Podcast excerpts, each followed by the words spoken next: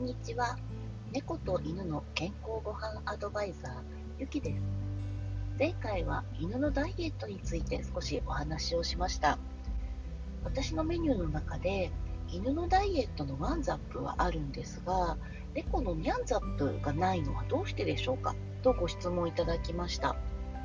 今ワンちゃんだけではなくて肥満に悩む猫ちゃんと飼い主さんというのもたくさんいるのは存じ上げています。で実は猫のダイエットは犬のダイエットよりもとても難しいんですね。結果は出せるんですけれども犬の場合ワンザップのメニュー3ヶ月でこう方向性が見えて結果が出るんだということを飼い主さんとワンちゃんが実感できるのに対して猫は3ヶ月ではちょっと結果が出しづらいです。ただ、猫もきちんとした食事を与えて、飼い主さんが知識を持って猫のダイエットに猫と一緒に取り組むことで、1年くらいやっていただければ、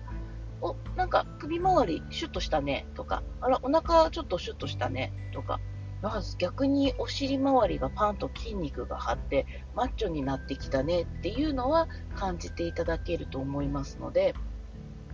猫のダイエットもできます可能です、えーと、普通にただダイエットをするというよりも犬も猫も健康な体をきちんと作る金星の取れた猫らしい犬らしい本来の体を本来の食事で作るということをベースにしています。なのであの体が体つきが変わるだけではなくて内臓系の疾患も調子が悪い子がいればあの普通に改善はしていくんですけれども疾患があるということは他あのゆっくりやらないといけないのでワンザップの方もあのお受けできるワンちゃんワンザップメニューでお受けできるワンちゃんと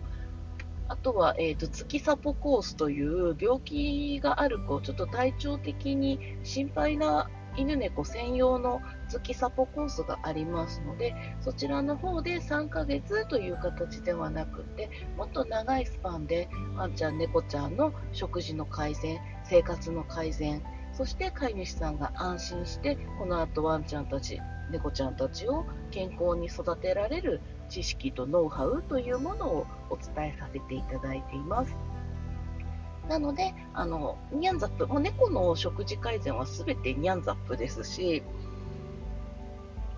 続けて、飼い主さんが知識を持って続けていかなければ猫のダイエットは難しいです。